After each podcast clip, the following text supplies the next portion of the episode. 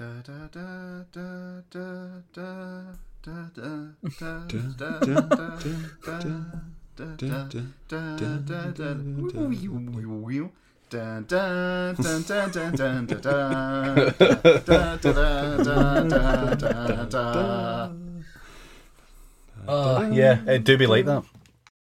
Imagine me like getting quieter as I do that.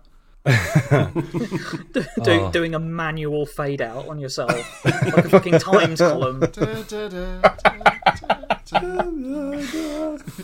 The human times column. Oh. Oh, so how See, are we, I just The intro sorted. That makes me think of Human Centipede columnist for the Times. I don't know why, but Oh, actually, no. Do you know what? That that's that's terrible either way because what end of Matt Chorley is the arse? Well, I'm just I'm just more picturing the government putting a press release in one end and Hmm. oh, how we doing, folks? All right. Aye. Why well not? enough. Aye, why not? Certainly doing something. Yeah, I, I sure. think I think Oh my already- god, the Cheeto is gone. Everything is wonderful. Oh, did you did you fucking see those people stomping on Cheetos outside What? Uh, some, What? some bar in the US to like honorarily send off Donald Trump? Oh, Like, for fu- fucking oh. This did not happen. I'm sorry, you're So- making it, this it up. literally it literally did and is the fucking liberalist thing that has ever happened. Can I ask, right? sake. Was it shot for shot that bit in Starship Troopers when they're jumping on the cockroaches? Oh, s- I'm doing at my least- part.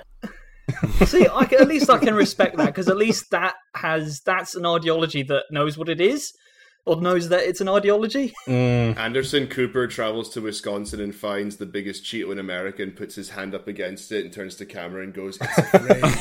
Jesus.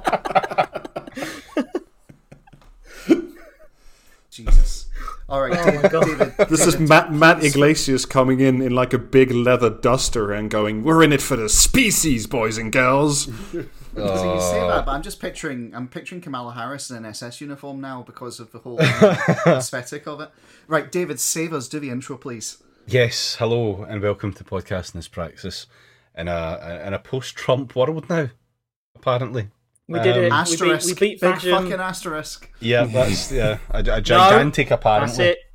We did it. We did it, guys. Well done, everyone. We all pulled together to fuck this one up. Yeah, we are broadcasting live from brunch. Yeah, so It I'm was me. here. I made the eggs. So I'm here with who have we got? We've got Rob. Hey, yeah, We've got Alistair, Yo, what's up? James, Hello. and Elijah. Hiya. I didn't vote for Biden. I think it's really funny still. Did you did you vote for um that Howie guy? the libertarian. No. No, he's not. He's not libertarian. He's a. Oh, green, he's green. Uh, yeah, uh, Jorgensen was the libertarian, which has been very funny as well because Yeah. the margins of Bush's wins in some places are smaller than the libertarian vote share. Bush's wins. Bush's wins. Sorry, uh, Trump's. My God, yeah, I've been, I've been, Might as well. I've been rattling back between Florida 2000 and like now for the past two weeks, so um, I'm not surprised that happened there. In in Elijah's defense, he did do an eight-hour election stream overnight on the night of, and uh, the amount of sheer concentrated politics poured into his ears during that by me and David probably has sent him for a loop. Eight hours Yeah, and I'll- 45 minutes. My God, yeah. Jesus Christ. I don't. I don't know what's wrong with you. I don't know how. I don't know how you put. I mean, when when it was the um, UK election night, there was a ton of us, and uh, what we got to what half two, and it was just like everyone wants to die now. we just logged off. To yeah, I fair, had to come back on. I had I'd done my time slot already. Yeah, we had to come back on on because we had some o'clock. distance. Yeah, Oh, we had to me. come be funny again because no one else was feeling it. oh yeah, I wonder why. We raised the mood by talking about Scott Paul instead. Wonderful. Oh, for fuck's sake! But there's, it's yeah, it's been a, it's been a week and a half, I think. yeah. So who who amongst us, um, whomst, whomst among us, um, actually had their prediction bear fruit? Who who I predicted this? I ate a, an entire bag of dicks on my prediction. Um, I said, and Alistair said there should be punishment. I said that Biden was going to get uh, blow it out and get 400 EVs. So I am here to, you know, do penance and then whip myself. Yeah, my, mine mine's still pending because although um, I, I said that uh, Biden would squeak it, but then also there would possibly be bullshit where he uh, Trump still still somehow ends up being president. Mm. So I probably I'm I feel like I'm probably going to be wrong on that bit, but um, you know, uh, we won't know until I suppose he's inaugurated. I guess. Well, I mean, my my predictions on public record for this, I straight up said that Biden would win the popular vote, but not by as much as we expected, and he would probably win the electoral vote, though we would never know because Trump would take it to the courts. What I didn't predict is that the way it's looking right now, and this is the asterisk, um, Trump saw are genuinely too incompetent to pull up a fa- to pull off a fascist court coup. Like, they're just, they're, it's it's not for want of will. It's not for want of trying. It's just that they're genuinely too incompetent. It seems, and I'm just this entire past couple of days, I've just been picturing John Roberts waving in the background, going, "No, not like that. God, fuck, right. You got to give me something I can work with, please. No, Turn don't left, do- Jared, Don't do turn it like left." that. You know. So Yeah. uh, Yeah, I was I was expecting a higher caliber of fascism, which I'm you know maybe maybe I shouldn't have done, but um, I think it's just been. I, I'm nothing if not disappointed, frankly. I think see- it's I think it's been a, a confluence of events. I suspect I think the RNC had it on the back burner a little bit, but then the polls were looking at going, nah, I think we're going to get the Senate after all through their internal polling, and so they kind of stood down. And then so it was left for Trump and Jared fucking Kushner to scramble on the night. And uh, as a consequence of that, so to speak, um, it, it just ended up kind of falling apart. And yeah, like I, I held off on relaxing right until I saw the Rudy Giuliani. Um, Yeah, the total landscaping press conference. yeah, like I, I actually was like, okay, no, we need to we need to wait and see what the RNC legal team actually has. Like, because you never know. They just it's not that they will have a an, a true argument. It's all they need is they need a competent legal fiction that the courts can weigh in on and get behind. And so I watched that and I'm like, ah, this is weak sauce. So the asterisk is I'm I'm like ninety nine point nine percent certain that it's going to go to uh, Biden. I think I think the boat has sailed, but you never know. We'll we'll see. Um, I I can't see the courts being able or willing to pull it off right now, uh, especially especially since I think Georgia's like the runoff elections will probably go Republican. Maybe it's a bit early to say for sure, but. Like I think the Republican Party probably looks at this and goes, "Nah, fuck it, it's a bust, it's a busted flush. We'll probably end up with a Senate. Um, yeah, this works for us. We'll be able to make Biden eat all the, the shit that we were going to have to deal with. So I think they're probably happy.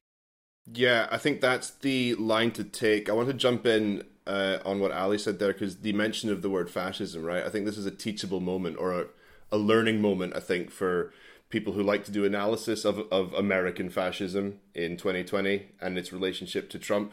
And I think the big point is that so the the elements of American governance and society that are recognizably fascistic in character, right? Things like the mass democratic disenfranchisement or oppression of various minorities demographics, the ghettoization and state violence inflicted on very often the same minority groups.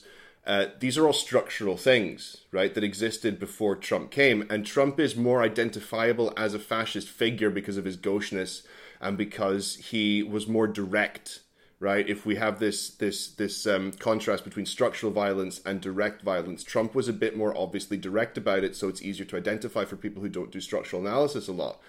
But it's not like that he brought it into being, and it's not going to leave with him going. Yeah. Yeah. Um, These elements are still there, and this is why a. I mean, is it really a coup if the GOP had rallied behind Trump and taken it to the courts and used the legal framework that is there to have a legal way of maintaining power, right? I don't really think that counts as a coup in as much as it does a fascist infrastructure doing what it does.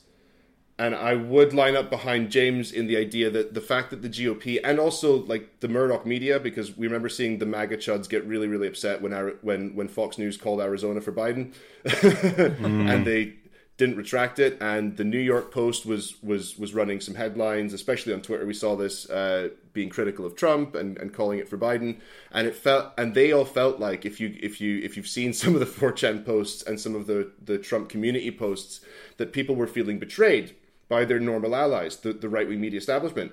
But they've decided that they're happy with what's happened. I think they made a conscious decision. They definitely would have had the ability and the precedent to take this to the courts and do something similar to what they did in Florida for Bush in 2000, but they decided they're happy. This is okay. They're they're they're going to try to win big in 2022. They might very well do so, and they'll probably win in 2024, especially if Kamala Harris runs because she is a dogshit politician. And if they keep the Senate as well, which it, they Which they probably like they will. are. Yeah. Uh, I mean, it's a match made in heaven, really, because the Democrats don't want to have to fucking govern, and the de- and the Republicans have their ideologues in the positions of power within the Democratic, par- uh, the Republican Party, sorry, that they want to have there, like uh, Mitch McConnell. Yeah, it's also. So- I mean, Biden is in many ways he's a very conservative politician, and um, Oh yeah, Biden as would be far- a, a- like a, a big big league Tory, I think, here in the. yeah, well, he's, he's he's way further right than the Tories. Um, so I think from the Republican perspective, they're kind of looking at this going. So we've got a guy who's basically with us in sentiment anyway, who's just here to eat all the shit that we were going to have to eat if Trump won. Um, yeah, I, you know, I don't think they see a downside necessarily. But I want to like to, to go back to what you were saying, Elijah. If they had taken it through the courts, it would have been a fascist coup. Um, and it's like so. Here's the thing: I don't dispute the fundamental fact that the American system of governance runs on a kind of fascism. I mean, they've got the fucking fascist symbol in this fucking U.S. Senate still. Like, you know, that's you put it up because you're doing an ode to Roman Republic. That's one thing. You keep it there after like World War ii and you know, you know what you're about, right? Um, the No, I, I'm not buying that. well, it's just more human than anything. But for real, they've it, like, as you pointed out, America is fascist. It has a certain kind of flavor of fascism. It's not naked street fascism, which is what Trump tends towards and what people find kind of more identifiable. But there is a kind of there's an underlying fascist there. You cannot look at the Bush Cheney regime and say that wasn't a fascist regime. It wasn't Absolutely. overtly so, but it was fascist. And you just you know you you go by the play by play and it's all there. Um, the difference is that the Democrats, as a party, not as a not in their participation in the structure, but the Democrats as a, party are not fascist. And up until now, the flavour of the elections has not been fascist. It's been the one fig leaf that's kind of been gilding over and making look pretty the underlying fascist machine. And the threat that Trump faced, well, well, well the threat that Trump posed was the dismantling of this, and like it, it you know, through a, a fascist core coup. And um, the fact that Republican Party didn't go for it, I mean, to be honest, I've had um, I've had a bit of poetry stuck in my head. Right, I promise this isn't not as wanky as it sounds. Um, there's a, a, It can't be worse than than, than the Seamus Heaney shite we've been getting. Oh yeah, well, it's uh, it's from a play by Bertolt Brecht, um, called "The Resistible Rise of Arturo Ui," um, which is it's a satire. It was it was written way back in the day, and it's a satire of Hitler's rise, essentially, right? Where it's a, a mobster trying to cut, uh, corner the uh, cauliflower market in New York, right? It's it's it's, it's very silly, but the message isn't silly. And there's a there's a there's a, a particular bit of poem that, like that's delivered that's just sticking in my head, and it goes like this: If we could learn to look instead of gawking, we'd see the horror in the heart of farce. If we could, if only we could act instead of talking, we wouldn't always end up on our arse. This was the thing that nearly had us mastered. Don't yet rejoice in his defeat, you men. Although the world stood up and stopped the bastard, the bitch that bore him is in heat again Yeah. and it's mm. like I'm re- my my takeaway from this election is there, but for the grace of God, essentially, we came very close, and I think now with the real danger is a lot of people are going to retcon this. They're going to go, "Oh, it was always Yes. farcical. It was always ridiculous." Absolutely, yes. it was it was never plausible that there'd be a court coup and it's like no no it was eminently plausible it's just that we got very lucky with the way the circumstances shook out that it looks like for all of intents and purposes that's dead but it's still there and it's going to get worse for next time because i hate to point out if republicans keep the senate then all the judicial appointments that are done biden can decide who he wants to put in but the senate can basically tell him no and so the Republican court capture is just going to get worse because you know what's going to happen is Biden's going to go, how about these Democrat tame judges? And Republicans are going to go, no, you need to compromise. And they'll end up getting their way. And I don't mean, didn't- Supreme didn't- Court. I mean did- federal during court. the the Trump term. Just speaking of the judi- judiciary, didn't during the Trump term, like a lot of the judicial appointments, not to like the Supreme Courts, but like to the federal benches, so the like the slightly lower down courts that also have to be confirmed by the Senate. Didn't like most Senate Dem senators uh, also just like wave them through and say, yeah, that's fine, without even like trying to put up a fight. I mean, it was disgusting because Yeah, they wanted to like go home and campaign or some bullshit. So it, it's just going to get worse, and it means Yes. that by the time 2024 rolls around, it's going to be even more co-opted and even more captured. And I wouldn't be surprised if we've gone from a six-three Supreme Court uh, in favor of Republicans to, God help us, a seven-two. Right? It, that is within the realm of possibility. You never know. Um, so yeah, like it's the, the On, on the other hand, there. like you know, they could just have a couple of skill more Scalias and just have like a couple more hearts explode. I mean, Clarence Thomas is due for one. Like it's basically i think that a failure to execute this time doesn't mean it was impossible or doesn't mean it was doomed to fail. I think we are uniquely blessed that jared kushner fucking sucks essentially. That's that's the real takeaway from this election. I think I think the other thing we need to bear in mind is that even at best, when uh, considering how conservative Joe Biden is, even when it's been a better candidate than him, the Democratic Party has only ever been a slight abatement of the speed at which America descends into a complete right wing, like full fascism. Like its descent has been inexorable, it seems, for decades at this point. And the ratchet only ever goes one way. Yeah, Well, we, we put it on pause for four years mm, to a degree, and then we're going to see what what the policies of a Biden administration are going to bear. And considering the policies that, or the Republican de- uh, candidate that won the election after Obama, uh, who obviously came after Bush, who at the time considered one of the gauchist and you know idiot Bush, and we were talking about before we started recording, like the the um, antique Bush memes about that were around at the time, just how much how he was viewed as as this insanely right wing figure, and has now been completely embraced by like the liberal establishment in the U.S. and elsewhere. N- not just like a- Bush, an- not just Bush. You look at the Lincoln Project, which is of, I'm going Yeah, to yeah. the Lincoln Project is the greatest grift of all times. Fight me. Um, but yeah, no, there's all of all of the Republican ghouls. Like they they they they are barred from both ends. They are sorted.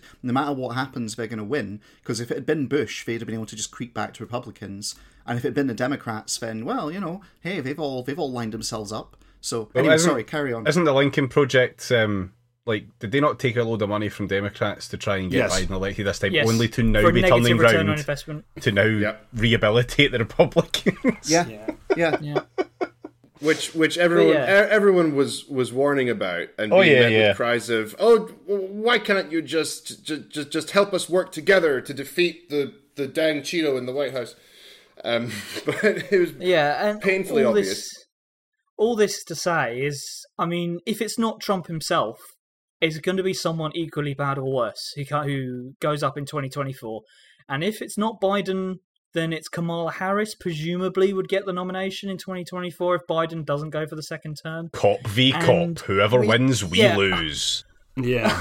I mean I'm uh, d- don't get me wrong I'm very excited to see what a campaign looks like from someone who dropped out of the primaries before the Yeah, voting's even exactly, happened like that's exactly. gonna be funny A fucking um a fucking cop charisma vacuum who dropped at the like like did even worse than Jess Phillips because at least Jess Phillips actually turned up to like hustings and stuff. I, what I find really funny about her dropping out is she drops out, right? And then at some point they start configure, uh, considering her. Sorry, not configuring her. We'll get to that in a minute. They start considering her. They start considering her for VP, and then they clearly decided, and they're like, okay, right, we're going to make you VP, but look, you're just you're not going to work as you are. And so then they start configuring her, and she goes through this insane amount of behind doors, like you know, training on uh, presentation, all the rest of it. And so when she next pops up, like it's actually uncanny looking at Kamala how she presented herself early on in primary versus Kamala after she was like announced as VP. It's like she's you can see her very consciously trying to moderate her mannerisms and smile more and use warm gestures and body language and it's it's fucking creepy. They basically went, okay, we're gonna have to retrofit an Obama on you. Let's uh, let's measure this up and see how we can make it work. And my it's just, my my first my first uh, internship post university was actually with um, uh, a public speaking and like image consultancy where we like where they used to like train uh, people to do this shit but at like a lower level and it's intensely creepy because you te- you teach everybody the same sort of mannerisms and ticks and like how to hold the hands and like it, Oh, oh, oh, Rob, did you people teach 'em become to do the- the- incredibly roboticized because everybody does the exact same shit at the end it's really weird and creepy Rob, did you teach them to do the Tory stride thing where they put their legs really far apart? No, that was before I was before the power stance thing. That was that came out of a TED talk in I think about five years ago.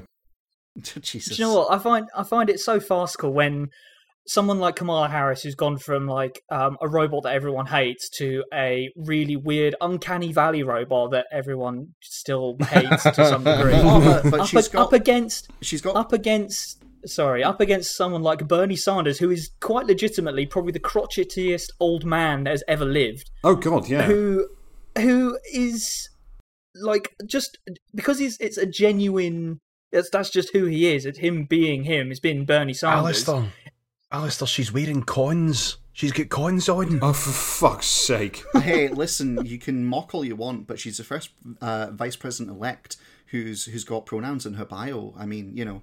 Oh, and that's yeah, been causing aye. the go- that I will say this: the only silver lining of, of Kamala Harris is her doing that has caused the Guardian to eat utter shit the past week or so. yes Uh, which is great, And- which is genuinely and good. um and i think uh, biden also mentioned like the plight of trans people in his Mhm. in his um victory speech which Mhm. is you know that is empty though a symbol it is when you've got the american healthcare system being completely privatized and is not going to change it's better than the uh, you know the obverse of that which is trans people are just deleted from existence. The lesser of two evils, public you might say. They will now be equally bankrupt. yeah, no, Uh, it's you know, I mean, it's it's. This is what the Democrats do. They they they do some kind of uh, a cultural left wing fig leaf. yeah Sometimes they talk about legalizing marijuana. Sometimes they talk about gun control. I think in America, gun control is probably an inact like like you can implement it. If if it didn't happen after Sandy Hook, it's not going to happen. But you can talk about it as a fop to the Dem base kind of thing. Um, but really, to me, the the funniest and the most kind of condemning thing about Kamala Harris is that she called Biden a racist in one of the primary debates. Yes, And when she was asked about being her, um, uh, being his VP candidate Oh my afterwards, God, yeah. despite she her her, her reason was it was just a debate. yeah. None of this Yes. matters. Oh. Don't be silly. psycho shit We You- just say you- these things. You rubes, you thought I meant it when I called the racist a racist. You thickos, you thought you were going to actually get something with me. Yeah. Anyway, Oh, I'm it's- gonna it's- it's- I'm it's gonna move the- us off yeah, the yeah. topic of Kamala Harris because we've got a lot to talk about. Yeah, Um, do we, David? We do, we do. There are many, many notes here to go through. So, um, highlights of the campaign, or it says highlights here, but realistically, it's kind of what happened. Why, why did, why did this happen? Effectively, so i'm always asking myself that question yeah, yeah. So Trump, do we all reckon that without COVID he would have won it? He walked it. easy. I think he could have he, he could have won it easily if he just managed to get a second stimulus check out a couple of weeks ago. Oh yeah, yeah, yeah. That, think that, he that would've- could he would've- that would have he would have won it it if he um he probably he possibly would have won it without having killed that um people his voters in Georgia was it? Oh, he's killed them in a whole bunch of places.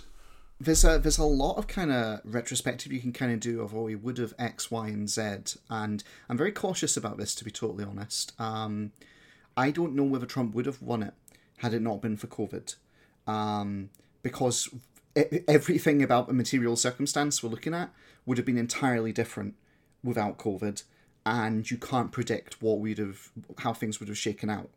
Um, yeah, for you example- can, but like I, I- I think that it's it's worth noting like the way that he handled it Well, so, has here's- probably fed into that. Like Elijah was saying, the lack of a second stimulus check because that was an I just easy wanted- get. I- I just wanted to make a point about how some very basic, you know, welfare support can go such a long way in politics, and why it's really, really stupid for people of all political parties in any country, especially uh, you know ours as well, to to, to, to not engage in really easy fucking vote winning shit. Well, no. So right here's the thing, right? There's a little bit of retconning going on in people's minds because what people are forgetting is that his popularity was trending downward. Then COVID hit, and then he put out a stimulus check with his fucking name on it, and he bounced back up. Right? Not that that doesn't happen if there's no COVID. So it's very butterfly effect. What I will say is, if Donald Trump hadn't caught COVID, mm. then he would have been in a much stronger position. Yeah, because him him catching COVID basically made him owned. He just got he got totally owned by his own ideology because it's the ideology of being a strong man. Fascism at its core is like, oh, the, the fascist on top has to be the strongest person. And him getting COVID after he went on going, oh no, masks are for beta bitches and cucks, and you know all this kind of equivalent language being repeated by his followers. Like him getting COVID and getting sick and getting injected with like cutting edge steroids built from fucking uh, you know stem cell lines and all this kind of shit. Like that definitely did a number on him. I'm Uh, not sure if I agree. According I to the poll, and it definitely did. That So, was when, I mean, what, well, like maybe not entirely. I think um, when he came out of it, so first of all, he looked a bit weak, right? And we were like, "Oh, this looks, you know, uh, shite for him." But, but then he, there was that incredibly epic rally where he said he was going to kiss all the beautiful women and all the handsome men, and he was all energetic, and it looked weird, like th- Yeah. This might go somewhere. It might be maybe if he'd gotten it like er, much much earlier, possibly you know, yes, but I don't the, know. the the polls contracted right at the point he got it. Like Yeah. that was that was the thing that I think fucked him most. And then he did start to rebuild it, and we saw how that played out. And maybe you're right, by the way. If he had got it like I don't know three weeks earlier, we could be looking at a different outcome. But that de- I think that played a role more than anything. I think I think my favorite bit of those rallies was where he went off uh, went off on some rant and he said. I don't want to get COVID, but the beautiful soldiers and the policemen, they just want to kiss me. They just want to kiss me. And I just thought, you are a god of a person. A very Greek god, definitely. really yeah. powerful posting energy. I mean, you know, like it's Yeah, uh, he is the posting president, and now he's gone. What what what posts are we going to have from Joe Biden? It's all going to be like Oh, it's going to be rubbish. know the the strength of our collective energies, the energy of our collective strength nonsense for the next four years. And I'm Has anybody seen about my that. car keys? Yeah, aye, it's just going to be that kind of shit. With any luck, he's allowed to tweet through the dementia. Wall to wall Harry Potter memes from his supporters. You know, I'm, I'm not Oh. looking forward to it. It's going to be Pod Save America wall to fucking wall. You know, about reasonable, sensible. Have you seen that thing where the, the person was saying her boss had called her up because uh, record number of brunch reservations the next day? Like, Yeah, that's the kind of people who are positioning themselves to be back on top, and it's going to be a short-lived reign, to be perfectly honest, the way things are looking. it. Looking. But they're gonna they're gonna milk it for all it's worth. You know, they're gonna take everything that was thrown at them, and they're just gonna load it. I mean, they've already they've already started firing into the left pretty hard, right? oh yeah, of course. That, Part- that was of course they're doing that. And part of that is they're going to take all the things the left criticised them on and make them badges. And so they're starting with brunch, you know, because the left went, oh no, we can't, you can't just go back to brunch. Brunch is the problem. And lo and behold, what are they all posting on fucking Twitter? Um, yeah, it's it's it's pretty Yeah, stuff. I'm not sure if that's that's We'll- like a we'll signal of of yeah. Um, Yeah, but we'll, I just we'll wanted talk to melts in a bit. Yeah, I just wanted to be like curious. Like, I, I was trying to remember about Biden's campaign. Like, I was genuinely tr- struggling to remember what like what the message was. Like, what the core. He's I mean, not th- the other guy. yeah, yeah, exactly. But like, apart from I am not Trump and I would do COVID better. Like, there was like.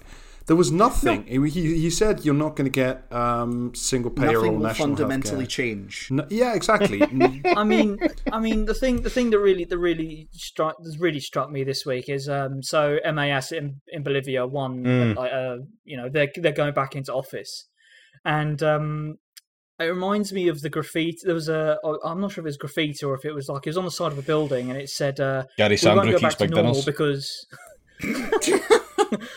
Oh, if if only that would have been that would have been pretty a pretty good post for, from Bolivia. But uh, no, they said um, we won't go back to normal because normal was the problem, Mm. and it's like that is something that is just completely un like like it's like invisible ink to a to a liberal to see that kind of thing. Go actually, yeah, the problems that we had before Trump are always going to precipitate another Trump because those problems still exist. Those problems haven't gone anywhere. They've maybe changed somewhat in nature, but they still fundamentally exist. Oh, you're, you're you're totally right. I mean, Russia still exists, so clearly the problems oh. haven't gone away.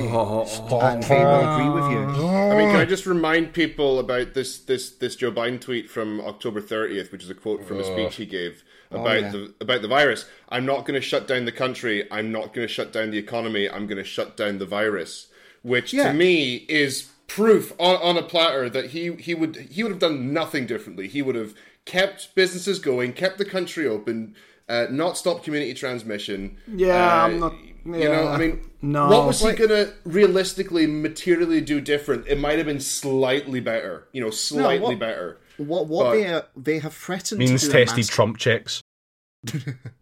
I mean, yeah, they will. They, they will mean test whatever they throw out. But, like, Biden, they threatened to do a federal mask mandate, and then they walked it back. And then the you know all the rates went up, and now they're back on going. Oh well, we will do a mask mandate. And like um, I, I caught this, and at the time I was like, I'll file this one away for the retrospective because it'll be funny either way.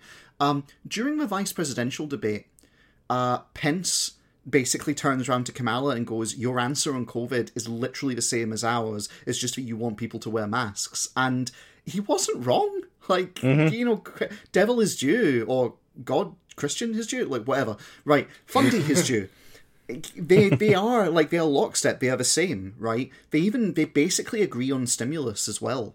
Um, Yeah, the, I, yeah, the debates were great because it was Trump going, "You're going to do all this cool commie shit," and Biden going, "No, I definitely won't do that cool shit. I definitely won't make anyone's lives better. No, no, no, don't. You know."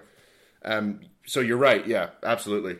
Um, realistically, unless America went, and it has the power to do so, which is so frustrating, it could have done like Vietnam times a hundred. You know, like much, much better. Like actually thrown the considerable power of its economy at beating this thing, and they could have That would be saved the whole fucking world. You know, but but but but that's that's socialism That's- because of yeah, course, as, yeah.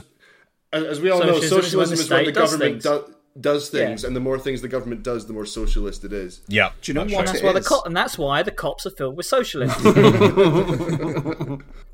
Do you know, like, I actually have been thinking about this, and I think I know why they're so uh, reluctant to do any kind of stimulus. Um, and I think there's a there's a very traceable uh, line here. I think we'll get tr- stimulus after the stock market crashes, and here's why. If they do stimulus, they're going to have to issue issue more treasury bonds to cover it, essentially. And I think everyone is so fucking nervous right now that when they start mass issuing treasury bonds to cover the cost of any major kind of, you know, stay at home stimulus, I think all investors will bail from the stock market into it, which will precipitate a stock market crash. No. And they desperately don't want to do that.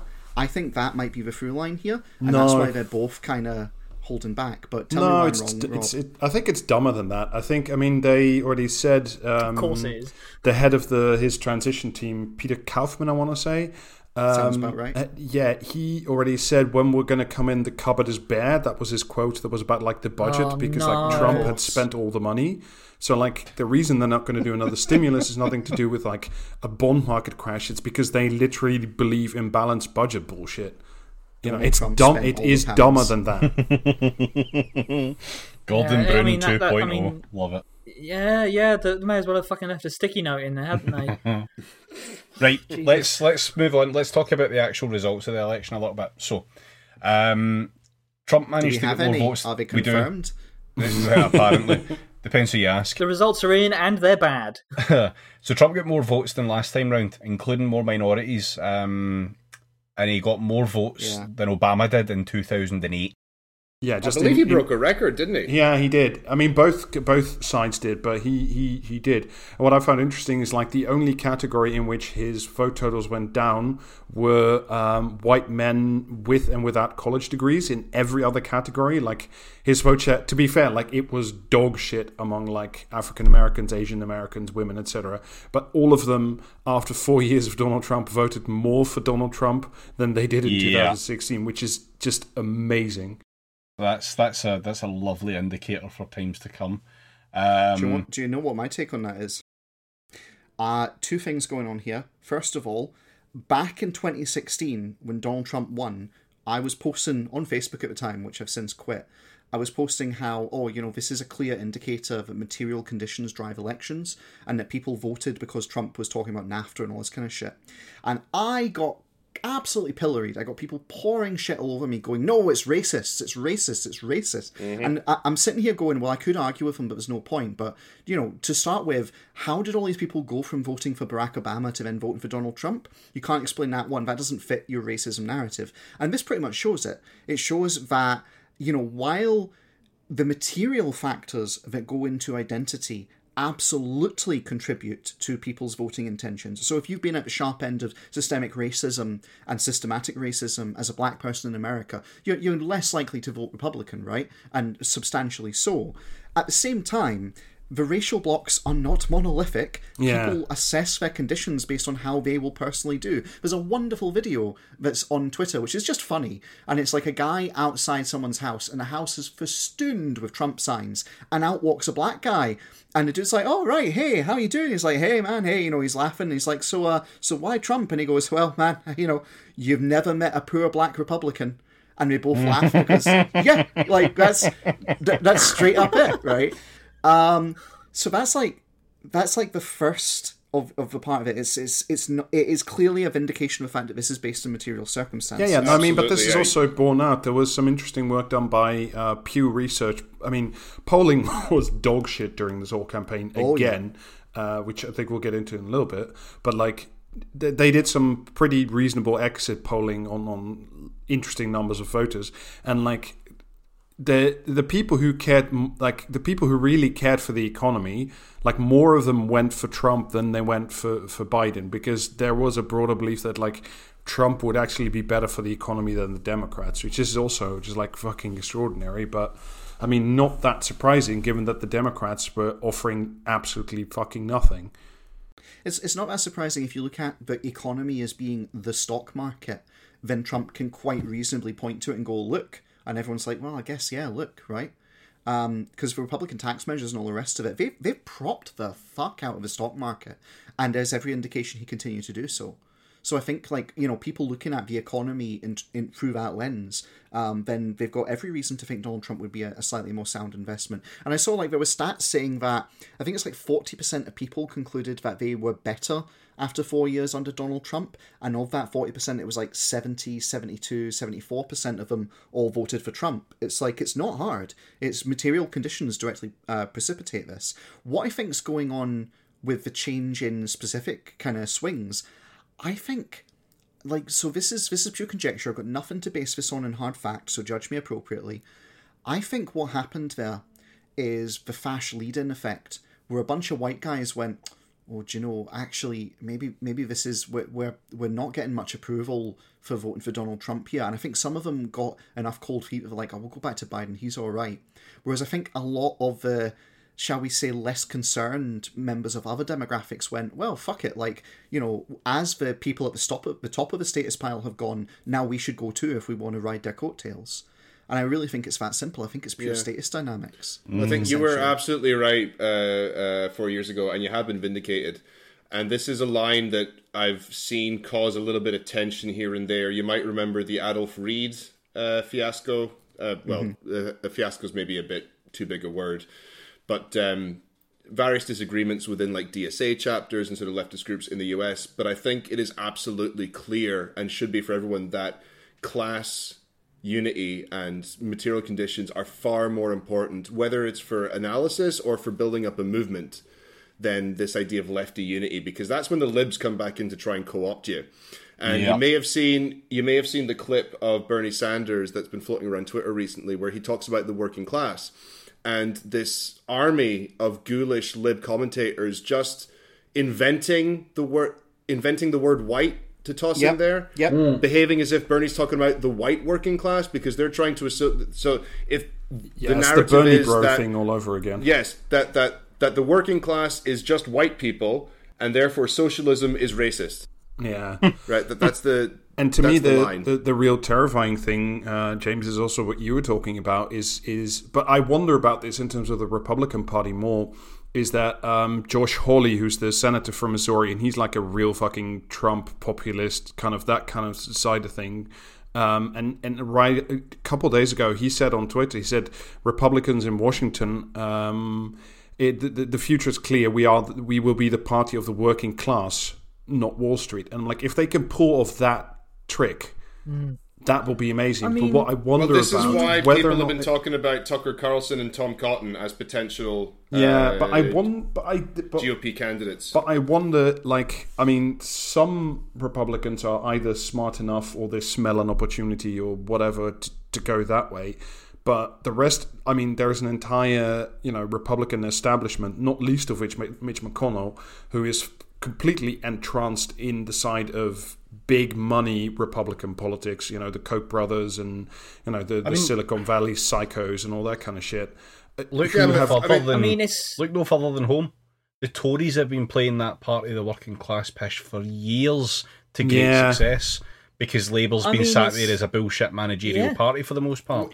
and, and that's what we've seen. They don't have to deliver. They just have to promise, and they have to be, you know, good enough at the rhetoric. Yeah, but and if good they were- at, if at they the were good enough to and do that's that- always been a right wing thing. I know, but if they were good enough to do that, and if they'd really fi- like followed that through line in, I would have. I would suggest they would have let the stimulus pass, so they c- everybody could have got another big fat stimulus check. Whereas the "we don't want stimulus" was very different. So I'm not uh, like I don't Well, think they're not that there this, yet, but like this- they're, they're, I don't think that there's like it. this this turn into um, sort of you know uh, populist working class fash is there yet because the money people you know you you said I don't know I just don't think we're there yet I I, I think We're- it's going not to be really there interesting in the yet. Next think- couple of yeah, years we're not there quite yet, but we know already that it can work. Oh, yeah, for sure. It, it Yeah. I think I think we yeah well I think we need to think about the fact that the Democrats will just hand that kind of shit to the Republicans. Oh, yes, they will. because if That's you look, the- yeah. if you if you if you look at um, Michigan, if you look at the the uh, the city of Flint, the fact Yes. that it, it, it went it went Republican in uh, this well like in this election, which um, someone pointed out. Um, oh, you know, does, does Flint not want their water problem fixed? And it's and uh, Briahna Gray Joy like quote tweeted it saying, "Did Biden promise them water?" It's Like, like, so- well, no, the- no, he didn't. The Flint thing is what actually informed my analysis in 2016, right? Because fucking Barack Obama, in a moment of pure, just absolute, mm-hmm. unadulterated satanic demonism, turns up to do a speech, right? Turns Yeah. up to do a speech in Flint and fakes having a cough and asks for a glass of water so he can pantomime drinking the water in Flint and telling him everything's fine now, essentially, in right? front of in front of a room full of people, no less. Disgusting. Yeah, and so like that that right there is why Trump took fucking Mi- like, that- that is why he took Michigan. Okay, Can you blame them? Had- yeah, the, the the Democrats had no fucking right to take Flint and you know possibly Michigan in, in its entirety. Although I think they ended up taking Michigan because you know it's uh, they just they completely absolve themselves of anything to do with actual working class people because you know well, I mean liberalism is just is it's all tone and no substance as yeah, I think I think Riley. I Yeah. think that's uh, from I- Riley of Trash Future likes to say. Oh, it's also like you know we're talking about the Republicans maneuvering themselves as a party for working class. We have to remember, and this is a bit on the nose, but it stands right. The fucking Nazis got going by turning around to a kind of proto, not quite socialist party in the north, and basically going get on board our train essentially, and they all went aye, and it was National Socialism for a reason. It's like we will help out the the working man German, um, the good Aryan essentially, and it was total bullshit, and they didn't really properly deliver apart from in very tokenistic ways. But that's exactly what you see playing out in the mm-hmm. UK and the mm-hmm. US when they're when they're mm-hmm. posturing themselves, and that is like the thing about you know we're, talking about how we're not at street fascism yet. You're absolutely 100 percent correct when you say that, Rob. My worry and the reason I ultimately said, okay, people if they're in the US should vote Biden, and I know it will get the left exactly jack shit, but we should do it anyway. The reason is if we'd had Trump, another four years would have carried us there. We've now got a little breathing room, but in like I don't know six to eight years time from here, we might well be there, hmm. depending on what happens over the next four in terms Can of we can we talk? Can we go back to talking about the results a little bit because I just I I was once again fucking astounded that you know I mean the polls were were incredibly off base again. I mean the days before like the margins for Biden was supposed to be fucking massive, and again you know not much like 2016. It, it, it's come down to these incredibly tiny, teeny tiny little majorities in like a handful of states to to flip the entire country on its head. I, I you know, twenty thousand people in Wisconsin is the difference. Georgia is is headed for a recount, but Biden's only up by ten. Pennsylvania forty five, Arizona eighteen. You know, it, it I, I just it's so extraordinary to me that that once again this stupid fucking system also due to the stupid fucking electoral college and all this in this these gobs of money have been spent i don't know what the total count is but it must be in the i don't know 4 or 5 billion It's, i think it's like it's more than that. It's like sixteen billion, I it- think. like if you count in everything like i just fucking hell and you know just just and once again i have to laugh because every 4 years people say it and every 4 years even i get like a sort of dorsal twinge of excitement that you know this year texas is going to flip and once again i just got blown out of the fucking water it's amazing Well, they could have they could have flipped Texas if they'd actually taken the Latino vote seriously. Yeah. which they, mm-hmm. they absolutely did not. They basically told them to fuck off. And Oh, I think it's a Joe Biden staple, I think. Really. yeah, yeah, absolutely. So, uh, like the, the the whole thing with the polling and the result, there's like two comments here. First one: God bless Philadelphia, the Glasgow of America. Second of all, um, the only people who answer polls in America, like, how do you think? Like, you have to be pretty like materially quite comfortable to have the time to answer those fucking polls, frankly, right? Like, first of all, it's a generational thing because who the fuck answers their phone if it's not a number they recognize, right? Yeah. Sec- second of all, to physically have the time to answer polling, right? You actually have to, you know, you, you've got to have time.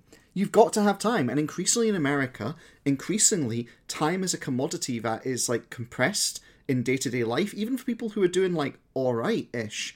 And so I think that is the problem with these polls that they're just not going to be able to address. And I don't know how they get around that. I genuinely don't. Short of like proper door to door polling as part of a campaign infrastructure, which I think the Republicans had, and I think they kind of, I think that's why the RNC decided, ah, we don't really need to worry about Trump so much. I think they saw the way the polls were trending internally and went, I think we get the Senate, and they were like, all right, well, we'll draw down then. So thank God for that. Yeah, this is related to uh, Ocasio. Uh, sorry, was that just your first point? I forgot. No, no, no, no. That's that's the first point was how Philadelphia All right, is the okay. Glasgow of America, and I will die on that hill. Yes, one day someone will deep fry a Philly steak sub and it'll be glorious. Um, Oh my god. That's amazing. I think Oh this my is god. this is related to uh, the wonderful Ocasio Cortez interview where she lambasts the the Democrats for their lack of digital outreach. And what and what I find interesting is that the Dems and the establishment libs haven't waited until the current Georgia Senate votes to turn on her. oh no, no. Right. And I think that's interesting because, I mean, if I was going to be a little bit tinfoily, I might wonder, well, do they really? I I mean, how committed are they to actually winning these damn things? I don't think they've thought that. Like, I think they genuinely buy their own propaganda. Like, I, I think, I think they're like, oh, the left has got no fucking thing to teach us. The reason we did so badly is because of uh, Biden being hung with all this socialist shit. I think there's a large element of that in the commentariat, at least. Yeah. that Yeah. drives a lot of the, They're fucking Democrat. loving that shit over here. Oh, Christ fuck me, I'll- I'll get- I mean, to- there, there's the commentariat, but then, but, but there's also like John Kasich coming out and Yeah. straight up saying, "I'm Biden's surrogate and fuck the left." And by and f- did you see got- got fucking fuck Mitt. Mitt Romney as well? That hack vampire shit from 2012. It was just like, well, um, Biden did win the election, but uh, and he can work with Republicans on the Senate, but not on the Green New Deal, not on the transition away from oil and gas, not on healthcare, not on like any of the priorities. You know. Just- that was an almost comically evil speech. Just let's make sure that we don't do list of good things. You know, like no healthcare, no Green New Deal, mm-hmm. nothing good, not that, not that, not that, not that. Fuck off. see, this is see th- that exact that right there is why I when when like the results started coming in and it looked like it was going to be Biden. I, like there was a momentary like sigh of relief followed by just exist, existential angst. Right, Yeah. the, the- Because the, fucking The- libs the, the, are doing yeah, a the fucking like, tits cli- climate. Cli- climate, cl- climate. I'm just screaming climate at anyone who will listen because it's like we, you know, Biden is all drill, baby, drill. Let's go. Let's fucking. oh, it's But did you hear Chomsky? like, get it did you hear Chomsky that, that Biden is, is, is going to save the environment? That's not fair. That's not what he said. No, but that's that's not. that's that's the line that was pushed. You know, Yeah, that, that he, no. he the author of doesn't even matter. manufacturing consent allowed himself to be used to manufacture consent. I find it very No, depressing. this is that's an incredibly uncharitable take on Chomsky, and I actually have a lot. Like, I understand the position Chomsky is coming from in this, and people taking what he said at face value are making a huge mistake there.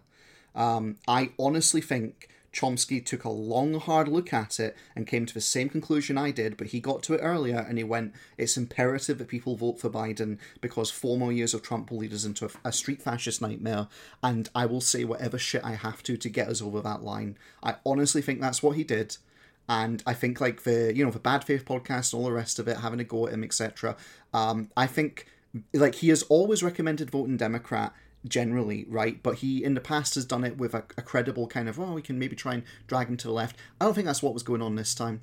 I think he he was just more concerned about Trump than anything else, based on the comments he gave in the actual interviews. Would you um, say he has Trump derangement syndrome?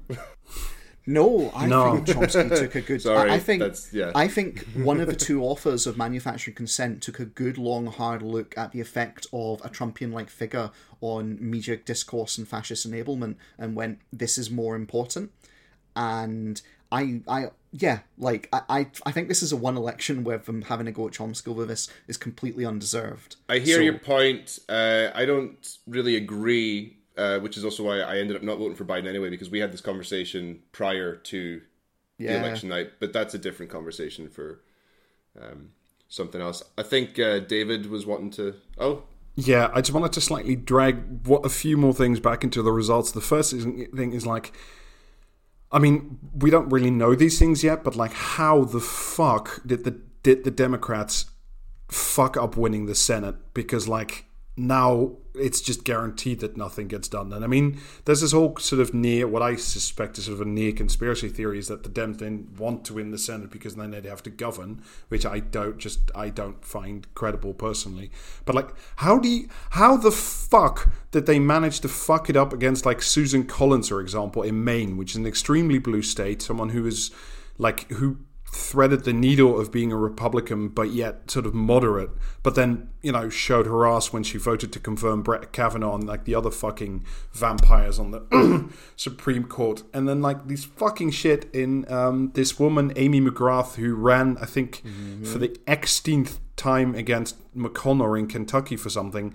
And, like, a complete perennial fucking failure. She keeps being put up with these god awful Senate Democrats or whoever runs these fucking campaigns because she was a fighter pilot and because you know she was really cool uh, or something. And like she lost 50 58 42 despite outspending McConnell by like 50% like she spent nearly 90 million US dollar on the race. McConnell spent 50 and she still ate like a bag of shit. She pissed it all up the wall, and the reason she is actually the perfect archetypal example of what went wrong this time, right? Which is that there's, there's three parts to this. Part one, Hillary 2016, yet again. You can't just run on a platform of, look, I'm not that bad, right? Which is what it comes down to. When you say, oh, I'm not Donald Trump, when I'm not the other guy, it's, I'm not that bad. No one cares. No one cares. That is not a virtue. People will not get behind that. Number two, uh, you can't ignore your voter base in terms of like demographics and you can't treat them as a monolith. So there's like the whole kind of you know racial uh, element to that, but there's just honestly there's just individual interests that you've got to cater to, and you've got to consider the material kind of circumstance people find themselves by which they evaluate the election. Democrats, no time for that shit. Number three, and this is the, the really big one.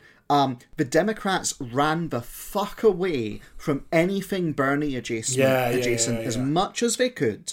And all the places where the Democrats, and mainly House Democrats, were You able to, fu- yeah. to not do that, were able to actually go, no, I'm in favour of Medicare for all and all this kind of shit, they did fine. The squad doubled in size. Amy McGrath, Amy McGrath went hard on, look, I'm a Republican light. Why the fuck would you vote for Republican light when the Republican classic is on the menu? Yeah. Like, that's it. and, and that right there is how they fucked it up. and you know the country. reason why that's just specifically on the house. Do you know who was uh, in charge of the biggest um, PAC? So like the biggest independent jar of dark money uh, that supported uh, Dems in the for in in specifically in the house races. You know who was in charge of that fucking show? It's Bobby Mook. Oh, so You may remember the uh, as- as the uh, 2016 chief of the Hillary campaign. Another great guy. like, how are these people not tossed overboard? This is I, I don't like. If you ate shit like Hillary Because- did, I did. because they're lodged in the brains of the leadership of the Democratic Party, like the numerous Yeah, parasites they are that fucking uh, dear our liberals are. Yeah. I mean, you mentioned Susan Collins, right? Uh, she was part of the, the, the gang of sickos who who voted. Uh, sorry, they they issued a demand for a slowdown on on democratic healthcare reform because they got campaign contributions from the healthcare industry that that were like altogether more than eleven million dollars. Susan Collins got 1.6 million dollars in campaign contributions from the health insurance and pharmaceutical industries over the course of her career right? So, um, yeah, as as as AOC's been pointing out, all the Senate Dems who were in, who who support Medicare for all uh, won their seats, and and the and the and the candidates who did not uh, lost. I just. But is that going to matter? The no. thing that- really. oh, the leadership just isn't interested in hearing that, though, are they? Because I mean, I mean, we we I mean, we all know how up to their fucking necks in it. All of them are, apart from like, apart from your uh, your AOCs, who are, you know, genuine grassroots candidates who unseated extremely unpopular fucking pieces of shit in the Democratic leadership. There's no, I mean, they're gonna have to, they're gonna be fought, tooth, they're gonna fight tooth and nail to not have to put uh, Medicare for all on any sort of mainstream Democrats uh, Yeah. you know, policy platform. and the reason and the reason be, is because like the fucking melts are just at it again, and it's just Yeah, I no, cannot I, I cannot abide these fucking people. It's just you know the the um what was it the day after or two days after uh, the election. Um, apparently there was this big conf call with all like the, the house members of the Oh, yeah. Democrats, and this fucking loser woman from Florida just like teed off on the squad and the left and said Black Lives Matter lost uh, us the vote and we can't do that. And like you see all these fucking melts coming out of the woodwork again, just on this. yeah. And I I oh, just God. It's it, it's a self fulfilling cycle. If you refuse to accept that material conditions are the most important factor, and you instead hold up the narrative that it's all the cultural and all the symbolic and all the you know the the, the the sort of identity based stuff, and then you still lose, your only recourse will be, well, then we better go the other way. It's like it's it's exactly the same thing as the Labour problem, which is that the the centrists in Labour would rather lose than let anything approximating socialism come in, because otherwise they're rendered completely and utterly fucking irrelevant. Yeah, they're, they're, they're doing what they always fucking do and just start attacking the left. And it's entirely at the fucking behest of the right at a time when the right should be told to shut the fuck up. Like, mm-hmm. Oh, AOC, right, she get endless fucking shit for pointing out all the realities of the vote and the fact that all the mobilisation work that the left did got Biden over the line. And then, like, she was fucking, she was basically told she was being ungrateful. Like, oh, you should you should be back in your box. Fuck off. And then that fucking haunted leather cushion case it comes out with shit like, oh, one Democrat told me at some point if they'd been more clear in rejecting the hard left, they would have appealed more to Americans who I believe essentially live in the middle. And I think actually Biden's in a better position today because being pulled from the left isn't going to work. They will not get things done. No, that's just him fucking trying to lay the heaven it so that eh, they believe it and they'll listen to. Oh, Democrats will listen to Republicans anytime they say anything about the fucking left because they think they're the only fucking responsible people and they're desperate. The Republicans are desperate to cement their position as the adults for adults to deal with, which obviously the the Democrats fucking love, even though it flies so hard against the reality of what the majority of fucking Republicans Mm. get up to over international waters. But anyway, while he's firing this kind of shite out, the libs are fucking lapping every bit of it up. Right, so here's an example of um, Tucker Carlson um, on on Fox News. Who exactly is Joe Biden, this man who claims to be our president? We probably ought to find out. Put that on the to do list. The truth is, as of tonight, we don't really know. We have no clue what Joe Biden actually thinks or even if he's capable of thinking. He hasn't told us. No one's made him tell us for a full year now. That's by design. In fact, it's becoming clear there is no Joe Biden. The man you may remember from the 1980s is gone. He no longer exists. What remains is a projection of sorts, a hologram designed to mimic the behavior of a non threatening political candidate. Who exactly is Where's the lie? Right, Yeah. check this. Yeah. Joe Biden has won the argument, you could say. His lack of detail was a deliberate strategy, wisely as it turned out. That's the fucking political editor of the Mirror, Pippa Crerar, there, oh, shitting out Fuck's sake, she's that lies of omission are cool and good actually which is in contrast obviously to the media class spending the last four years going oh but we need to fact check everything fucking libs all over twitter have been hitting out with oh it's so refreshing that we don't need to fact check his That speeches was now that cunt uwu." from that was that Marcus off. Malitz's cunt. That was that prick from Daily Kosser, which is like, oh, it's so nice we don't have to. It's just like you fucking, you servile little fucking worm, you haunted oh, little creep. it's fucking Thank God, nightmarish thank God I don't have to do my job anymore. Yeah. Oh, good lord. Not that they actually did it in the first place with Trump. As soon as it looked like he was out the fucking door, then they actually got, got gathered their fucking collective spines and actually managed to call him a liar, which, you know, is such a minuscule thing they were completely spineless to do because uh, truth be told the lips fucking love trump they love how gauche and how gross and horrendous yeah, because by tasteless he is. contrast, Yeah, they I can look better. they didn't They even- can look good. They didn't even love that about him, right? Like, yes, they, they loved all that because they got to, like, Rachel Maddow got to shake her finger at the screen repeatedly and make her, like, get ratings off the back of it. But no, it wasn't just that. Because I want to take all of those comments about, oh, he's such a liar and he should shut the fuck up and go away. I want to take all of them and just smash cut to, now that the president has ordered this bombing in Syria, we can take him seriously. He's finally grown into the role. Yeah. Those oh, motherfuckers Oh, I loved that. him. Good Yeah. Loved Fuck. him i remember that right? They they genuinely like it, when he did the things that benefited American imperialism and corporate greed. Lockstep, they all praised him as finally Trump has grown up and become mature. And you see the same thing in the papers over there, in the TV over there, and over fucking here as And well. And the thing that maybe most is boiling my piss at the moment is this fucking weirdo narrative that's started in the last two days here in the UK that like, oh, the Corbynites Oh, really want to just- Trump. oh no no no no no no no no just wait i'm i'm getting onto that Okay. fucking bit Dave, Dave, Dave's revving up the tank. fucking hell.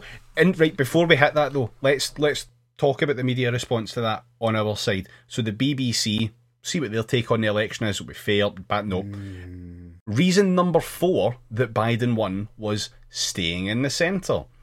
During the campaign to be the. Democratic candidate, Biden's competition came from his left with Bernie Sanders and Elizabeth Warren, who ran well financed and organised campaigns that generated rock concert sized crowds. Despite this pressure from his liberal flank, Biden stuck Sorry, with a hang on. centrist. Wait, Yep. whoa, sorry, I have to interject here, right? That is an amazing construction. Talking Yes. about Bernie Sanders and Elizabeth Warren as both putting together these massive crowds Yes. and being well financed. Let's back up a second, because one of those two definitely did have concert cra- sized crowds and did have good small financing, and his name was Bernie Sanders. Elizabeth Warren, Elizabeth Warren did not pull out those crowds, and although she was well financed, it was by fucking dark money at the last fucking minute to keep her in the fucking race to act as a spoiler for Bernie Sanders. No, but you know what? Jesus you know what? Christ. What fucking Elizabeth Warren did have was like a giant inflatable dog called Big Structural Bailey with two cents on its fucking Yep. collar to mm-hmm, represent the mm-hmm. extra tax. And all the fucking same Guardian columnists and all the same Pippa Crerars of world masturbated themselves into fucking oblivion over it. Yeah. Well, Fucking policy wonks. Good lord. just They're wait. Just wait. This that was only the first paragraph or two for the BBC. For fuck's sake. pressure with this, David. Despite this pressure from his liberal flank, Biden stuck with a centrist strategy, refusing to back universal government run healthcare, free college education, or a wealth tax. This allowed him to maximise his appeal to moderates and disaffected Republicans during the campaign. Citation needed. This strategy was bit. reflected in Biden's choice of Kamala Harris as his running mate when he could have opted for someone with stronger support from the party's left wing. Now, apart from this all being fucking baby brain, fucking big, big letter fucking journalism, right? It's. It, it, it might as well be a fucking pop up book. It's because it's so surface level, it's unreal. But what the fuck about any of that makes sense when you actually analyse it? Nothing. Exactly. Nothing. They're Fucking nothing. They're, sp- Not a they're bit. spoon feed. They're spoon feeding it as baby mush, right? They're Mm-hmm. just going, oh, okay, this is the lesson you need to take. Here comes a big aeroplane. Brr, socialism bad. Brr, you know, just like take that fucking on applesauce journalism. Yeah, it's that's exactly Oh. what it fucking is.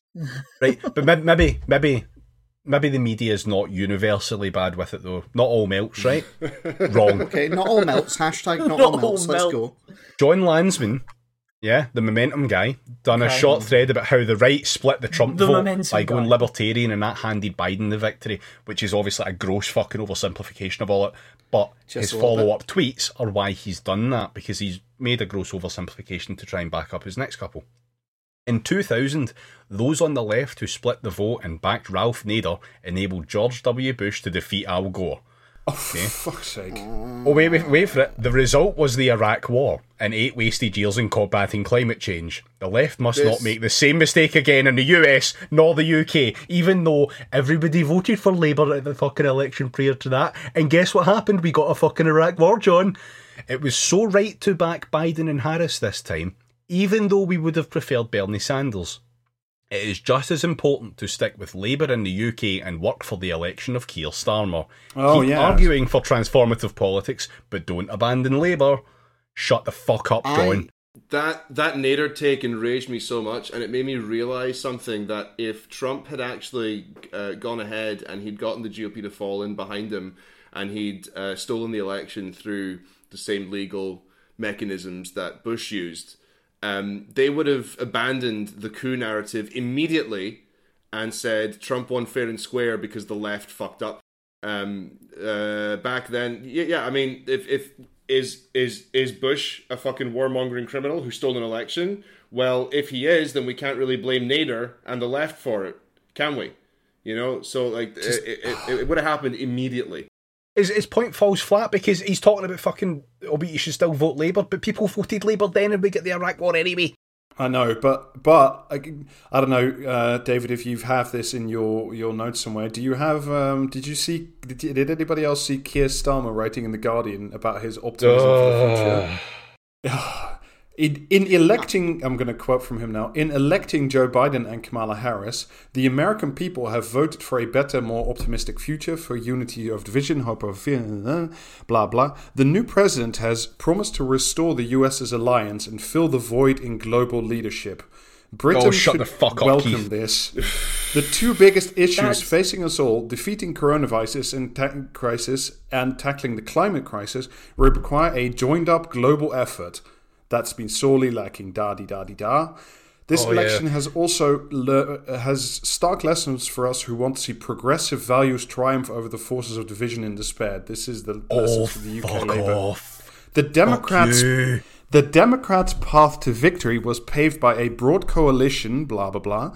Biden spoke to the soul of the nation with a focus of who people are and what they value family, community, and security. Oh, I'm nearly there. Oh, I love a, I love a bit of Vichy France. You Give me know? more. For sake. I give it I give it three months before we have a secret dossier from Curveball the second about how the coronavirus is hiding in a cave in Afghanistan somewhere. Yeah, some fucking shit like that. I genuinely, I'm sitting here, and as you guys are telling, are uh, giving these takes, I'm taking fucking D12 psychic damage every fucking time. This is extremely cursed. It's so Right, well, fucking bad. I'm gonna roll my final crit. All right. Yeah. Oh, God. So I'll go back to the US for a fucking melt article that fails to remotely engage with the political realities of the American system whatsoever. So here's Carly. I, lo- I love to see what our friends across the pond are doing. Yeah. We've Oh, got so much of it over here. It's good to see what they're up to. in the spirit of that transatlantic um, partnership, um, here's Carly Pearson writing in the fucking Independent with an article Oh, called no. "Now Trump has lost the election, Pence could pardon him, but it's Biden who should." no.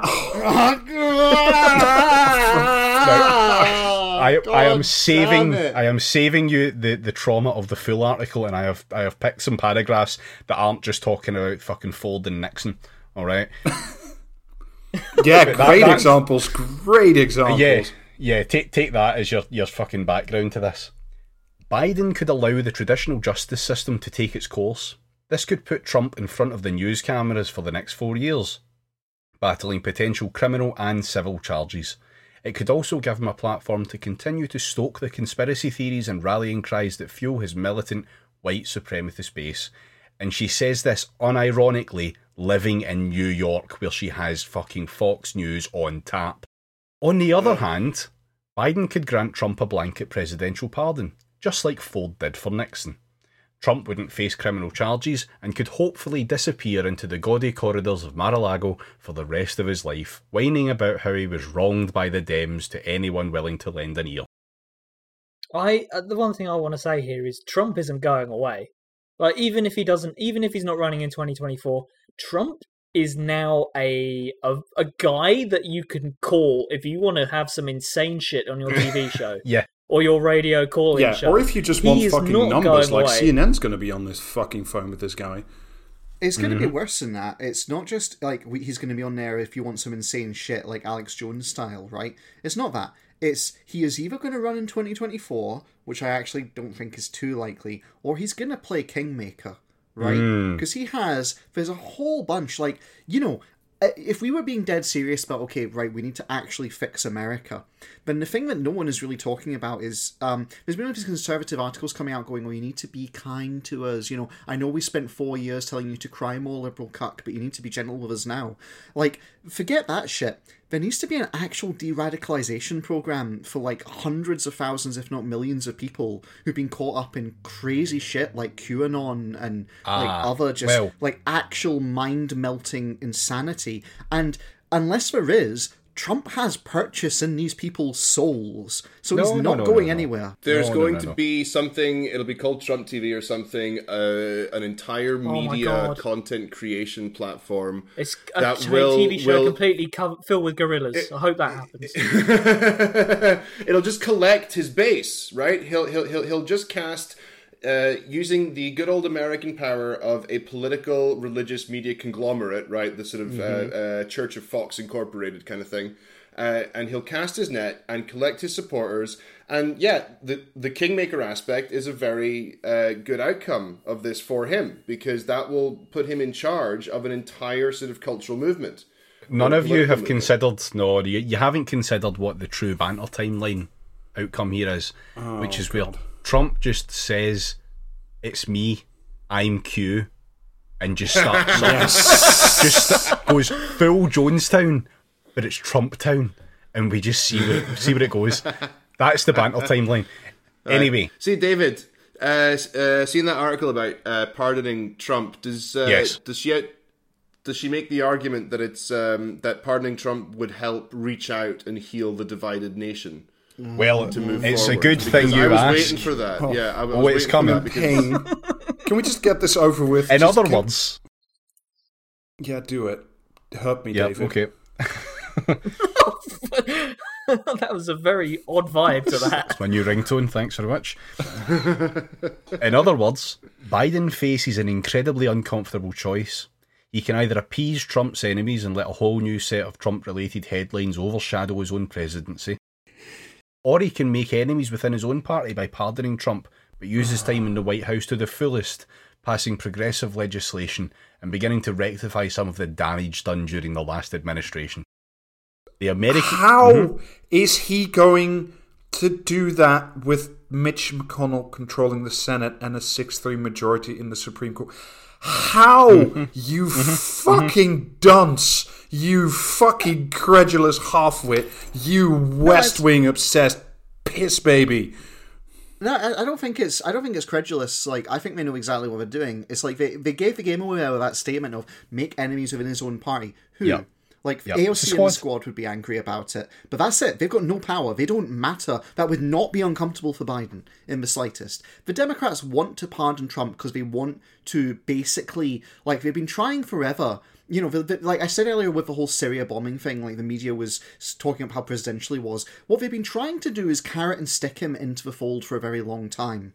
And if doing a pardon is what finally does it, and they get to then, you know, basically assimilate him like Bush, then that they'd love that. They'd be more than mm-hmm. happy with that. Put the genie back in the bottle, put the cat back in the bag. You know, um, that is what they would love to do, and that's what this article is basically pitching for. Is basically trying to manufacture consent for a Trump pardon to just make the whole nasty mess go away, and let's not think about the structural fundamentals.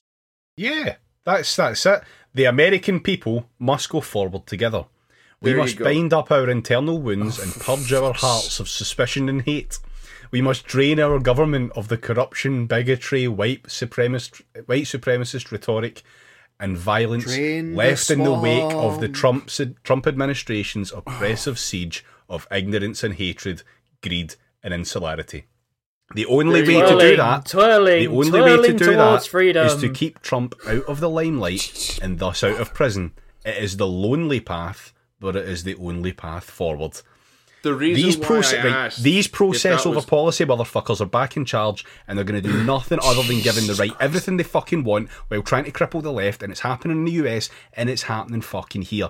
Liberals deserve the same kind of vitriol and pushback that the left gives Nazis because they always fucking work together, knowingly or not, Always. to fuck the left. Just... Fuck unity, fuck the broad church, and fuck liberalism. No quarter to melt slugs or scum. They're all as shit as each other.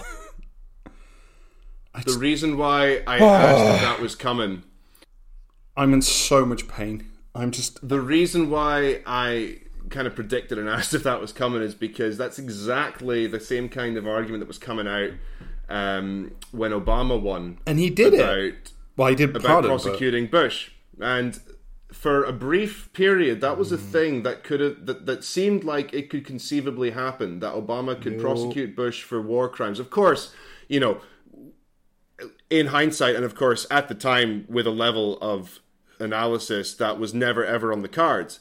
But the arguments there are the same, and the overall purpose of of, of, of not prosecuting and of and of making things better for your enemies or or your sorry your opponents, um, as as as Biden points out, uh, not enemies, opponents, is that they are fundamentally on the same team. They go to the same parties and they have the same class interests. They serve the interests of capital and the imperial American war machine, and I mean, they will was one of never the- that was- ever ever ever do anything to jeopardize the, the the effective partnership of GOP and Dems of controlled opposition and insane far right accelerationism.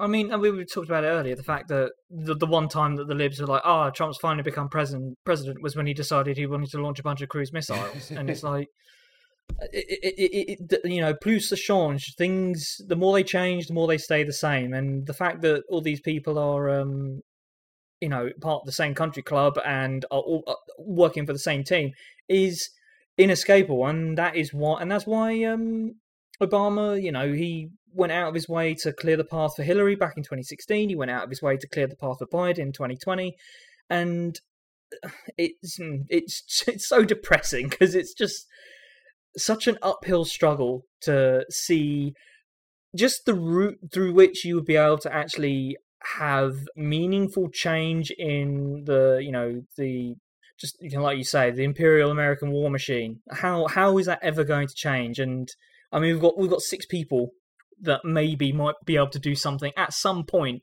in the squad and uh, a limited amount of Hmm. time I'll be honest. I, I don't think the squad could do jack shit about this. Uh, No, exactly. I mean, I but they're they're the only people who are ever going to. I think I think what what will cripple the American war machine and end its imperialism is American Civil War two. Um, and I think we're we're definitely we, we've been joking for months about how we're in that period of history known as the cool zone, where it's all like you know events preceding the Second American Civil War. Like that's just got a bit longer, but actually structurally nothing has really changed, and so. uh yeah, it's it's it's very much the outcome of the Second American Civil War is what decides it's that. it's it's it's not quite 1905 yet. It's what is what's the thing before that? It's uh, 1899, 1898. Jesus Christ! I'm just oh, I'm so fucking I'm so tired of also just like having to explain to you know whatever my normal friends, people who are not as invested in the shit, that like just electing Biden just doesn't do anything. it just it, Yeah. it just I'm so tired because like I had this. I had this with my partner this Please week, give us where at she least was like, five minutes to celebrate. No, yeah, no, I, I had this with my partner this week where she was like, I don't get why you're in such a shit mood over all this. Like, Trump's not the president anymore. And I'm like, I know Biden is, though. And like, I'm getting, Is I'm getting shit from like not actually being like, you know, giving him a chance and all that. But I'm just like, I just know, like, I'm too poisoned by all of this fucking knowledge to know that nothing will change. And it's It's like that. Oh. It's like that Onion article they put out for just a headline where they said uh, elation at Trump losing election turns to despair at realization that Biden's been elected. Yeah. it's like you know, uh, yeah, like we know we we've seen the path uh, that this is going to take. Um, But can I? Can I? yeah. Can I take a small moment because I do want to like? I mean, I I agree with everything, and, and as you can tell, I'm terribly depressed. But what I will say that there are, are some like small good sparks of joy that come out of this thing, and it's not that Trump is leaving because he will never leave, but it is that there is a cadre of people installed by Trump who are no longer in in their seat to like do that much hmm. active evil. Like they will be replaced also by shits, but not by people who are this shit. Um, I just welcome to Small Mercies. yeah, yeah, yeah. But I wanted, but to a lot of people, and like you know, the people who write the fine print of the rules make have an extraordinary amount of power, um, and and in under Trump were fascist or as close as they could be, or literally kill the poor. Um, uh, Republicans. So there was a good article in the New York Magazine Intelligence. So we'll put a link in the show description. First off, of course, Stephen fucking Miller, um, white power man extraordinaire, is out. I mean, I'm sure he'll continue his career, but he won't be in an office of state anymore. Um, there was also Sonny Perdue, the U.S. Secretary of Agriculture, who tried to violently cut food stamps even more um, in order to quote unquote encourage personal responsibility among the poor, um, and also. Gave fucking billions to Cargill, another big agribusiness, while fucking over I, lo- I love I love eugenicist being in government. It's yeah. great. Um, there was also Eugene Scalia, yes, the son of that Scalia, uh, the Labour Secretary, who told employers that, according to his ministry, uh, um, they no longer had to keep records on any negative outcomes on workers, by which we mean deaths, injuries, etc., and cut the number of workplace safety inspectors, which was already pretty fucking shit, uh, to the bone, and then some more. Um, so, like, people working in America had literally no protection because there were literally no inspectors left to do any kind of You of say that. You say that that's a bad thing, right? But what that actually means is that working for OSHA technically means that you have to be a detective now, because otherwise you won't find out about the crimes. I would watch that That's as a TV show, by the way. Oh, so would I. I would Um, watch fuck out of that. But there's also Robert Wilkie and David Thomas at the Department of Veterans Affairs who were explicitly co- pro-Confederate fucks, uh, with David Thom- Thomas hanging a picture of uh, the founder of the KKK, Nathan Bedford Forrest, up on his office wall. When asked about why he did that, he said he had lit- he had no idea that Nathan Bedford Forrest was involved in the founding of the KKK. I'm, I'm, I'm, I'm more fond of his other works, such as uh, There's was also there's also Russ Vought leaving the Office of Management and Budget, uh, who cut race racial sensitivity in all kinds of um, other you know sensitivity trainings and, and helping people sort of cope with with a multicultural world across all departments of the U.S. government because he thought that critical race theory is a Marxist plot. Fantastic. And everybody working at the Bureau for Land Management and the Department of the Interior, all of whom were crooks, half of whom I think are literally indict- under indictment at the moment, um, who literally sold everything the US state had left to oil interest, gas interest, fracking interest, and clear cut forestry, and in no small measure helping the fucking burning of the planet. Now, I'm not saying they're going You to know, be Rob, you know, replaced by the fucking Archangel Michael, but these people are being shown the door, and that I will be happy about. The one thing I will say about that last point is there's like even though Trump is gone and the people who did that are now gone, there's no way Biden's rolling that back. Right. No chance. Sorry, gu- Zero right, chance. guys. I, I'm I'm sorry, Rob, but I I need to now just absolutely rain on your parade because what you just said is true. What you just said is absolutely true. Um, and I'll give you a consolation afterwards. But the problem is, the problem is, they're not gone. They're No, gone on the yeah, 20th yeah, of I know, I January. know. And between now and the 20th of January, you are going to see some astonishing. Corruption shit take and place yeah, yeah, yeah, where they are they are going to do some truly tremendous damage in a way that will not be easily repairable when they get replaced. They're going to basically give industry permission to do a bunch of shit, and then they'll come in and go, oh, "We're changing regulations back," and they'll be like, "Oh, that's a shame. We we torched all our records during the twenty day lame duck session." Yeah, yeah, yeah. Um, no, that, that you know, it's, it's going to be this kind of shit. But, but, but, I do have good news because there's one name you left off that list that is in serious fucking trouble and is probably out of a job as a result of the result of the US election. And it's that Boris fucking Johnson has been put on an IRA hit list by known terrorist and Gerry Adams sympathizer uh, Joe O'Malley O'Biden. I, I'm, do you know what? I'm re- I'm really looking forward to the days when uh, Joe Biden's doing a like a, a, a broadcast, and uh, when the new when the BBC has him on, they have to dub over his voice. Yeah, fantastic. That is one, I guess, tiny bright spark is that Biden might actually put his foot down and say you can't have a Brexit deal that jeopardizes the Good Friday Agreement. That would be really funny just to see the reactions from. It's uh, Yeah. it's, Yeah, it's, it's confirmed. It's all but confirmed. Um, and he's he's already given this beautiful like the I genuinely this is one bit where I'm like okay every it's like yin yang every good has a touch of evil and every evil has a touch of good right It- Joe Biden's is when they said uh, uh, President Biden President elect Biden do you have a comment for BBC and he just turned and went BBC I'm Irish and gave a shit eating grin to the camera. And that was it. And he knows, like, what he's basically signaling there is uh, Boris get fucked. Because he's like, here's the thing, he was actually very big on the Good Friday Agreement and all of that shit. This is one area where he's actually unambiguously good. And it's purely, it's purely for partisan political reasons back home, where it suited him to recast himself as having Irish heritage. But he's gone hard on it. And as a result, uh, Boris is now shitting himself, and apparently talks resumed today with the EU because he's now getting it from from both ends. He's getting the the Personally, I'm looking forward to him finishing an address to the nation with God bless America and Chucky Allah.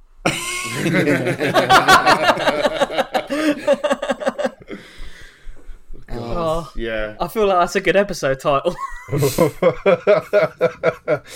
Oh fucking hell! Um, well, I suppose we'll finish up on one nice little thing, which is um, Donald Trump Jr. has had some TJ, TJ, he's going to run. He's going to run in four years. It's going to be so fucking Hell good. yes, he's had some incredibly good tweets. He's Um, so full of power. Oh, it's magic! But the the best tweet that I've seen from him so far has just been declassify everything. We can't let the bad actors get away with it. Which, if that happened, like, can you even imagine? So, what I think, really, what I want to know is, what what would you like to see declassified? If you could, if if it's all out, what's the thing you want to see the most? I think I'm going to avoid some of the obvious takes of of like recent political things, uh, but but I think the the Kennedy assassination footage. motherfucker. Right. That's exactly where I was going with this. I was gearing up. Well, f- Just de- fi- finally deco- see the angle from the grassy knoll.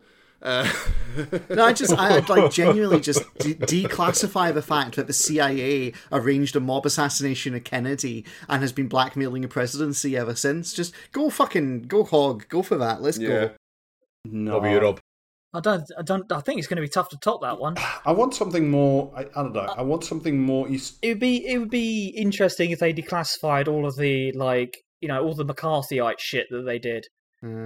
That would be What, like the interesting MK to see, just to see, how, like some of some of the some of the stuff that's come out like, that has been declassified since then, like the um um the methods through which uh, I think it's I think it was businesses were able to uh, would be able to like pr- basically prevent p- progress from occurring by um you know calling incessant meetings and things like that and that's just like the tip of the iceberg of the shit that they would do to try and prevent uh you know any sort of left wing movement in the country occurring so the extent to which that would actually that the reality of that was would be quite interesting to see i think I've got one. I've got one. You know what, Elijah? You can have the Kennedy assassination. I've got a great one, right? Which is to classify how Uncle Ted was an MK Ultra op. the unit, the Unabomber was indeed, uh, you know, set up by the same forces that led good old Uncle Ted uh, to his uh, amazing, amazing spree. Yeah. Clearly, that's that's how we got to go with this. In that vein, I think I have two ones. I think one where I'm just genuinely interested in, and because I think it would also be good for like the American public to know, which is like how much the uh, the Boston bombers, the Tsarnaev brothers, like how much they were stooges of the FBI and like prodded along by them. Because I think that rabbit hole goes pretty deep. And for me, like I know it's very much of the moment, and I know we're still there, but I want, I want, I want a total dis- declassification of everything the United States government has on Jeffrey Epstein.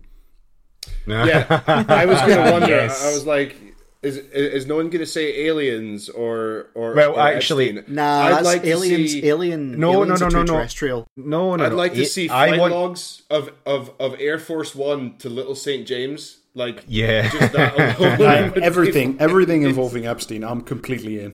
No, I, I want the alien stuff declassified, if only to find out if Posadas was right about them. Imagine if we've all been on the wrong like subgenre of Marxism this entire time. We are all Posadists now. It's like that bit in South Park, you know. I'm sorry, the Mormons had it right. It was the Mormons. Thanks for I think everyone. I've, Fuck. I think I've, I think I figured it out. I think, um, you know, Iain M. Banks' Player of Games. I think that was basically a coded way of telling us the true history of the world, except it was prophetic because it was really, it was really talking about the presidential bid of Dennis Kucinich, who was the culture's champion, come to Earth to free us from bondage. But unfortunately, he was defeated, and so fascism continues to reign. Um, as per the culture's agreement with, uh, you know, the forces of evil. So clearly, clearly, that's what we discovered. And also, in, in honor of, of fallen warrior um, Herman Cain, I do want to figure out what the fuck's up with the pyramids. Wait, no, Oh. no, no. Herman Cain wasn't the. Oh, no, that guy, was Ben Carson. Carson. Yeah. Who's still alive, but well, also Ben Carson has just got COVID as well. Oh, he so did? give it a few weeks. Oh, well, I think we'll probably call it there, shall we, folks? Um, we've got t-shirts if you would like t-shirts. Um, you can go to teespring.com forward slash stores forward slash praxiscast. I'll link in the description if you can't remember that. Um, follow us on Twitter at praxiscast, and we will see you all next week. Yeah, we'll do some David. UK politics again. David. Yeah, we still haven't talked about the uh, Jeremy Corbyn suspension. Well, on that topic, um, God. I have a are- I have a plug. I've got a plug for this okay. week. Plug away. Uh, this Friday, David and I will be appearing on the stream of Sinan. Yes. Um, uh, where I will be playing a centrist melt moderator as people argue over what is to be done about the Labour Party. I have no dog in that fight. I'm a, I'm a Scottish Green Party member, but I will be sitting down the middle and hearing the arguments from both sides. So if you want to catch that, uh, David, do you know the time it's on at? Uh, 7 p.m. Um, Yep, I believe 7 pm this Friday, the 13th. Yep, Oh, And it a very uh, cursed. good. Twitch.tv forward slash SK the Crusader. Yep. Uh, so you can look forward to me trying to hold David back as he goes off on an epic rant about his uh, deeply held convictions about the Labour Party. So if you want to hear, if you want to hear that, then please tune in. Uh, the other side should be interesting as well. And absolutely, Is it you Owen can Jones? purchase your Pasocification T-shirt from the previously mentioned link, and yeah, you can see us there. Well, that'll do for us then, won't it?